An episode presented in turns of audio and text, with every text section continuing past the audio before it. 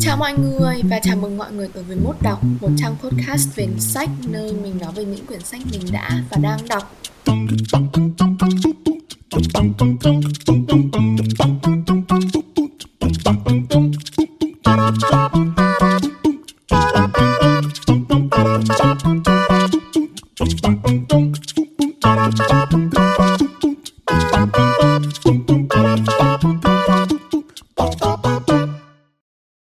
Khi đọc một số quyển sách thì mình nhận ra là có những quyển mình đọc cách đây 1 đến 2 tuần và mình cảm thấy rất mơ hồ về nó và có những quyển mình đọc cách đây 2 đến 3 năm rồi, nhưng mỗi khi nhớ lại thì cứ như là mình vừa mới đọc nó xong.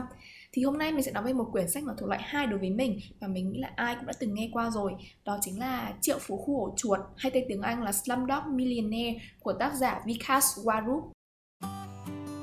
Ok, thì Triệu Phú khổ Chuột nói về việc một anh chàng tên là Ram Mohammad Thomas, một anh bồi bàn nghèo khổ ở Mumbai Bắc Giang, anh này bị nghi đã gian lận khi trả lời đúng hết 12 câu hỏi trong cuộc thi Ai là triệu phú phiên bản Ấn và giành về một tỷ rupee, một điều tưởng như không thể với một người lớn lên trong sự mồ côi, nghèo khổ và chưa từng được tới trường.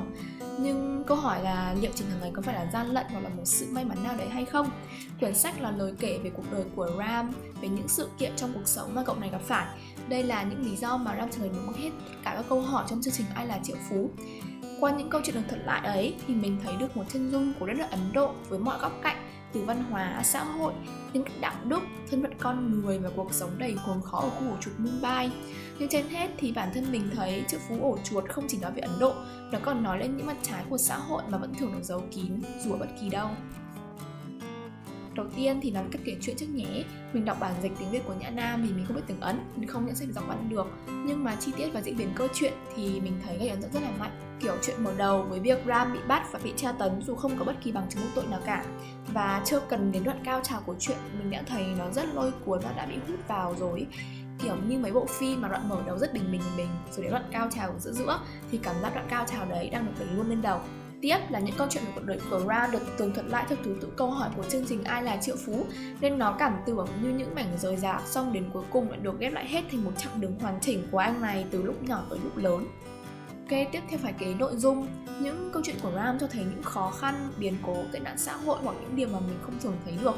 Đó có thể là đời sống đầy bí ẩn của một vị quan chức ngoại giao Hoặc bí mật của một show truyền hình thực tế Hay là những bất công mà những người nghèo hay gặp phải hoặc mảnh đời của những người xung quanh Ram như là cậu bạn thân Salim vốn mơ trở thành diễn viên nổi tiếng thì đã bị sốc nặng khi bị chính nam thần tượng của mình quấy rối trong dạp chiếu phim.